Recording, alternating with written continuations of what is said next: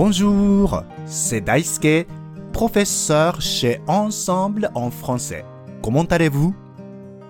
こんにちは。アンサンブル・アン・フランセフランス語講師の大輔です。お元気ですか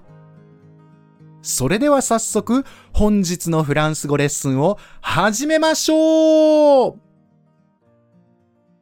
フランスで生活していると、教科書では出てこないような表現に遭遇してびっくりすることがあります。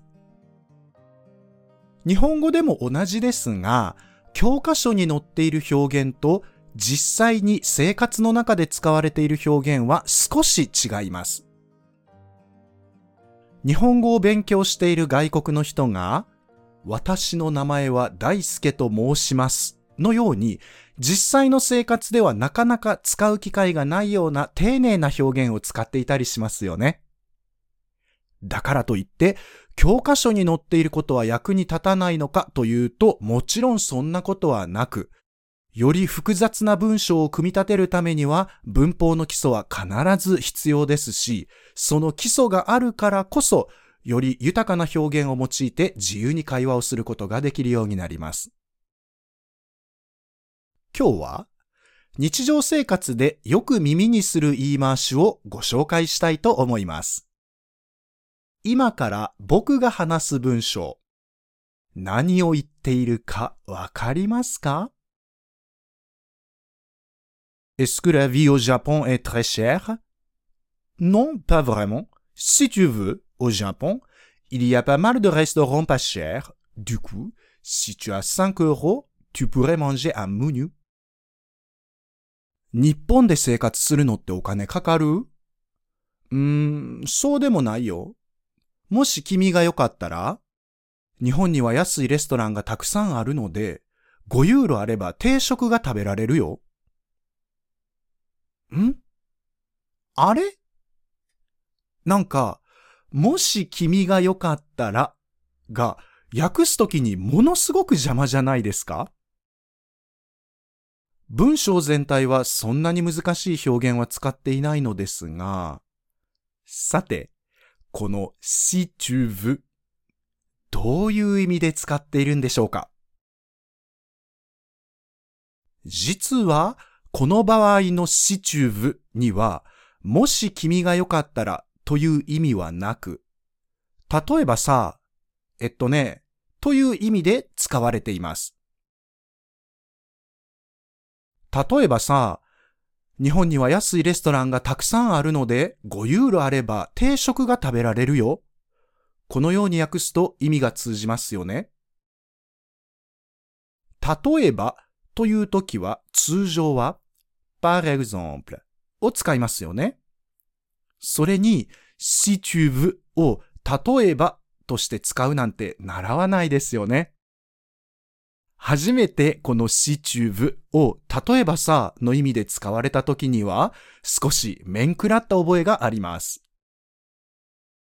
この si tu veux を例えばさ、えっとね、として用いるのはあくまでも親しい間柄の会話の中だけです。書くときには使いません。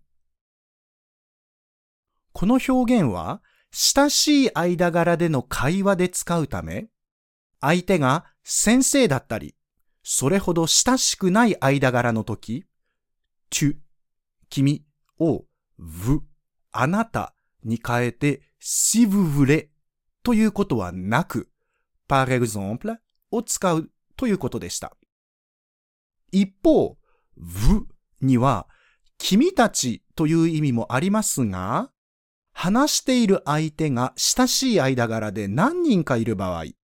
この例えばという意味で si vous voulez を使うのかという質問をネイティブにしてみたところ、そもそも si tu veux は意識せずに自然と使っているので、君たちという時に si vous voulez というかどうかは考えたこともない。僕は使っていないし、使わないと思うけど、もしかしたら使っている人もいるかもしれない。ということでした。ちなみに僕はこれまでに友人たちが例えばさという意味で si vous voulez を使っているのは聞いたことがありませんが、もし、いや、聞いたことあるよという人がいたらコメント欄で教えてくださいね。この si tu veux 例えばさの意味で使っているので oui, je veux bien はい、したいです。欲しいです。のように返答する必要はありません。もしここで oui, je veux bien と言うと、ああ、でもね、そういう意味で使ったわけじゃないんだよね。みたいな微妙な空気が流れますので注意しましょう。教科書に載っているような使い方ではなく少し砕けた表現ですが、実際のフランス人同士の会話ではとってもよく出てきますので、もし仲のいいフランス人から文脈とは関係なく、シチュブと言われた場合は、もしよければではなく、例えばさ、えっとね、の意味で使っているかもしれませんので、注意して聞いてみてくださいね。もう一点面白いことは、一般的な例え話をするときには、主語を on で話したくなりますが、実際の会話では to が使われていることがとても多いです。先ほどの non, pas vraiment Si tu veux au Japon, il y a pas mal de restaurants pas chers. Du coup, si tu as 5 euros, tu pourrais manger un menu. もう、tu を用いていますよね。この場合、君という意味はあまりなく、もし5ユーロあったら定食が食べられるという一般的なことを話しています。これも初めて聞くと、え、私が？いや、僕が行くとは言ってへんやん。のように思うかもしれませんが、慣れてくると、ああ、一般的な例え話をしているんだな、ということがわかるようになってきます。確かに、誰ともわからない人が主語になっているよりも、to を使うことで誰が行動しているか具体的にイメージしやすいのかもしれませんね。フランス人のお友達と話をするときに to が出てきたら、ああ、こういう感じで使うんだな、と思い出してみてくださいね。いかがでしたか？今回のように知っておくと役に立つフランス語の一言は、アンサンブルで配信しているメールマガジン、無料メールレッスンでたくさん紹介されています。ご興味がある方は、ぜひアンサンブル・アン・フランセのホームページから無料メールレッスンにご登録ください。それではまた。アビアント